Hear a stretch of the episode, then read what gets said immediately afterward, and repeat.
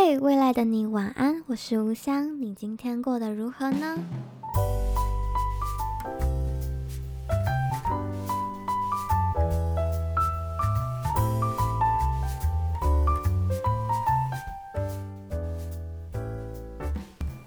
欢迎收听《未来的你晚安》，我是吴香，今天来到了我们的第二十一页啦。现在呢是四月二号星期六的晚上十点二十九分，对，我又相隔甚久的来录音了，大概隔了两周左右。对，因为嗯，我觉得从英国开学第二学期的第一周开始，我就觉得自己。好忙，对，好多事情要做的感觉，对，所以到如今都还在被 deadline 追赶这样，然后之后到四月中的时候会有一段两个礼拜多的假期，但是那个两个礼拜多的假期的前后，我都还是会非常的忙，对，就是啊，当学士当研究生真的不是一件容易的事情，尤其是在英国，因为要在一年内。读完，对，所以就是非常之紧迫跟压力甚大，对。然后最近呢，因为已经到四月了嘛，时间就走过得非常之爆炸快，就是从九月到现在已经得要数一下哦，已经将近快要六个，呃，不是，不是将近，就是已经六个月了，就是我已经走到来英国留学的一半了，这样。然后。就最近，我觉得自己心情的转变是，以前在英国的时候会有一种感觉是，哎，准备要在这边过新生活嘞，然后走到哪儿都是在添购新的东西啊，这样就觉得啊，还有好多新东西可以去开拓，然后就啊，遇到这个餐厅，啊，以后还可以常来吃啊，这样子的感觉。然后我最近的心情就变成是在路上散步的时候，会觉得说啊。再过一阵子就看不到这个风景了 啊！这怎样怎样就就是我已经带着了一个要准备离开的心情，在过这边过生活的那种感觉，就是哇！我最近整个人的心情转变变得非常之快，这样。但我也相信，就是剩下这六个月一定会过得很快的那种感觉，对。然后我觉得到可能六月吧，我猜。我自己就会开始慢慢舍不得，对，我是那种舍不得情绪会很长的那种人，就像那时候正准备要来英国的时候，其实我也舍不得台湾很久，大概从七月开始，菜菜出国后，我就开始有点情绪有一点带一点舍不得那样，对，所以我觉得大概从六月开始，我就会有一点点小小的开始舍不得了吧，毕竟。可以在国外这样子过日子的机会，或许就这么一次，这样，对。然后，一般当你处在这个生活中的时候，你会没办法感受到它的特别吧？就等到台湾回到台湾后，你才会知道在这边有多精彩吧？就是有时候就是这样。就那时候我在中国交换的时候，我也会觉得，哎呀，在这边生活没有什么特别的，就是日常嘛。但到现在已经从中国交换回来一两年后，我就会觉得啊，那段日子真的很有趣，很有趣。就是有时候也会很想回到那时候的日子的感觉。对，好啦，就是最近的一个心情的转变。对，感觉再录一录，没过多久就有一集在讲说啊，完了，隔天要回台湾了，有一点舍不得啊，什么鬼的。对。感觉不久了，不知道第几页开始，我我我猜啦，我猜可能第二二五二六左右。依照我这个拖延症很严重的人来讲，可能二五二六页左右就开始会讲离别议题了吧？我猜，嗯，好，今天的二十一页内容，你还想跟大家聊的一件事情是，我发现来英国的我很容易社交能量不够，诶，对。然后，这大概是我这学期开始感受到的一个问题，就是我觉得我在去年啊上学期都不太会有社交能量疲乏的感觉，就是比较少啦。然后这学期就是膨发的比较严重，然后我有时候就会去思考这件事情，就是我变得。更喜欢一个人，就是我更喜欢一个人去河边散步，更喜欢一个人坐在河边看书，更喜欢一个人窝在房间，更喜欢一个人去走走超市，这样就是很喜欢一个人的时候。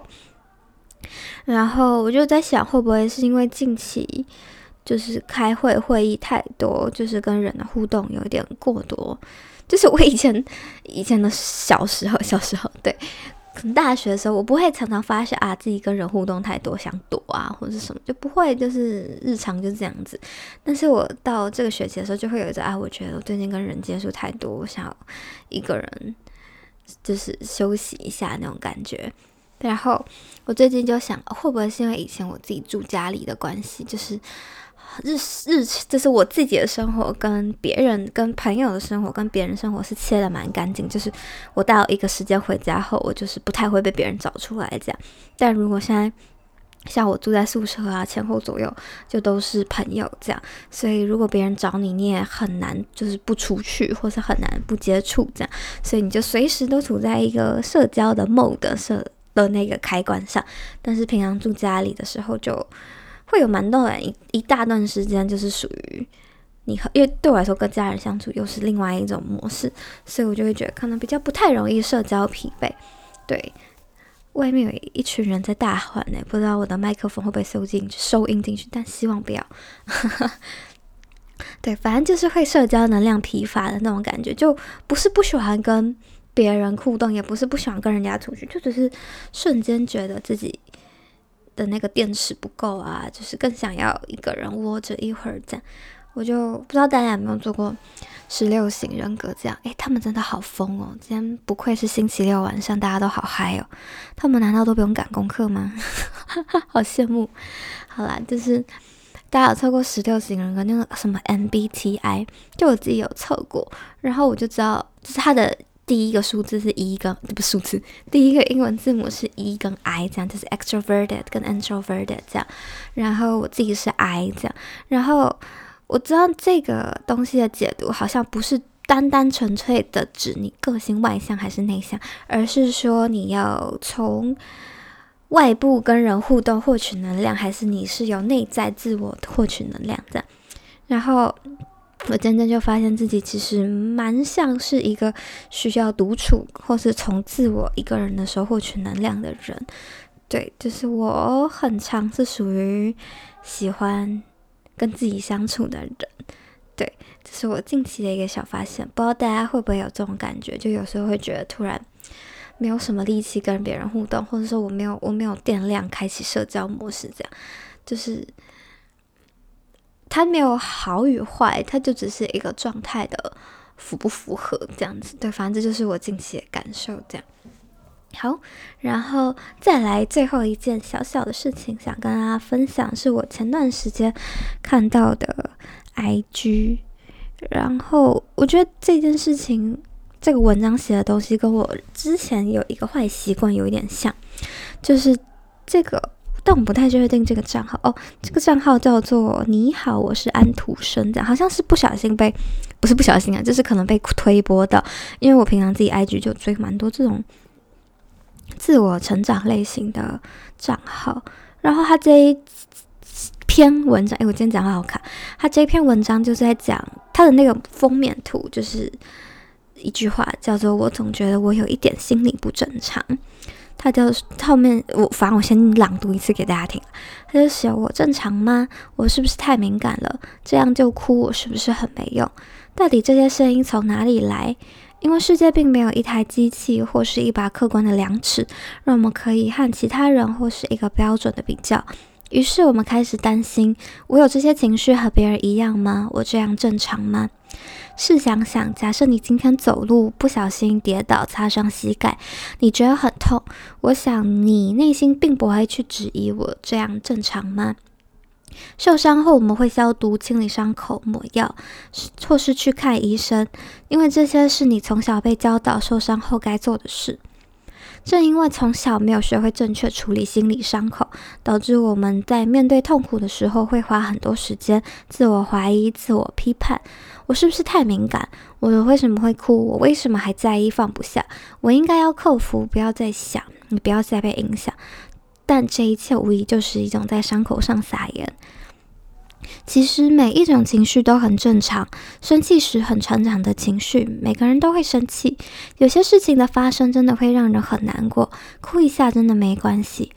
有些转变真的会让人感到紧张和压力。或许我们可以多做几次深呼吸，好好抱一抱自己，跟自己说声加油。就像学到身体有伤口时要怎么消毒处理。如果我们每个人在成长过程中都认知到每一种情绪其实都很正常，当情绪来时，我可以如何面对和处理，相信这个世界或许会很不一样。我觉得这一篇文章最打动我，其实就是那一个，我总觉得我有一点心理不正常。其实我自己平常心情不好，或是有一些情绪浮动的时候，有时候我下意识的第一个行为是会先去跟朋友聊，然后我跟朋友聊后。我讲完后，我第一句话会是想要先获得认同。我的获得认同是，我会想问别人说：“我会有这样子的感觉，对吗？我会有这样的感觉，正常吗？就是如果是你会不会也是这样子？就是我会想要去确定我有这样的反应，会有这样的情绪，对不对？或是正不正常？但我有时候就觉得，就是在情绪过后，我就会觉得，就算别人不是这么感觉，那又……怎么样？就是难道别人不这么生乱举例？如果别人真的不生气，难道我的生气就是假的吗？就是就是这个逻辑很怪，对，就觉得为什么我要去问别人到底有没有这样的反应啊？我就有真实的这种情绪，那我就真真实实的面对自己的这个情绪，然后去思考为什么会有这样的情绪，然后我可以如何去面对跟解决。就这样子，我就觉得我好像不需要每一次都那么需要担心自己正不正常，因为他也没有衡量的能的东西呀。对，就是没有人会说，哎，所以你觉得这样会痛，不太正常，这样子之类的。就像你受伤或是你肚子痛。就是你也不会去问别人，就是这到底算不算痛？就是你会痛，就是会痛这样子，也不必刻意去压抑或者是隐藏这件事情。对，所以我之前就是近期，如果有朋友跟我聊他心情不好，或者是说他面对了什么事情，我觉得我近期就是学习，就是鼓励大家，就是。真实面对自己的情绪。如果真的很想念一个人，你就真真实实的想念一个人。哎，有火车。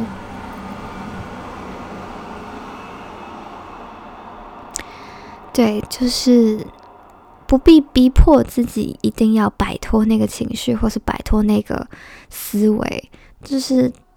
因为当你真真实实的接受了这个情绪，或者是当这个情绪真的过去的时候，你就会自然而然的放下了，而不是你要一直告诉自己“我不要，我不该想，我不该想，我不该那样想”。因为这样子的口头上的说服，其实并不会真的影响到你的潜意识。就很像我，哎，好像是上一页吧，我讲说。有一次我有点微醺的时候，就会不小心把自己的下意识说出来，这样。所以，当你即使你内心觉得，或是你已经跟自己讲过无数次不要再想他，但是你潜意识没有做到的时候，你这样给自己反而是一种压力或者是一个紧迫感，那只会使你放更多注意力在这件事情上。那还不如就 let it go，你想就想啊，想又不会怎样。你真的生气就生气啊，那也不会怎样。只要你不去因为你的情绪而去影响到别人，我觉得你就沉浸在那个情绪里也没有什么不行的。对，然后我就觉得，嗯，有时候就是相信自己的感受吧，因为你的感受就是真实的，所以也不必去询问别人，就是我会有这种感受到底对不对，或者是别人会不会也有一样感受。这件事情我现在认知到，但我觉得我还在学习啦，因为我有时候还是会。会很想要，还是容易被外界影响，所以，嗯，就慢慢练习。好啦，就是大概是这样子。然后前段时间我还有一件就是压力有点大的事情，是有关于团队合作这件事情。就是我会很常有一种在在这边啦，就是在这边研究所的团队合作的经验。我觉得大家就都是很认真也很好的人，但是。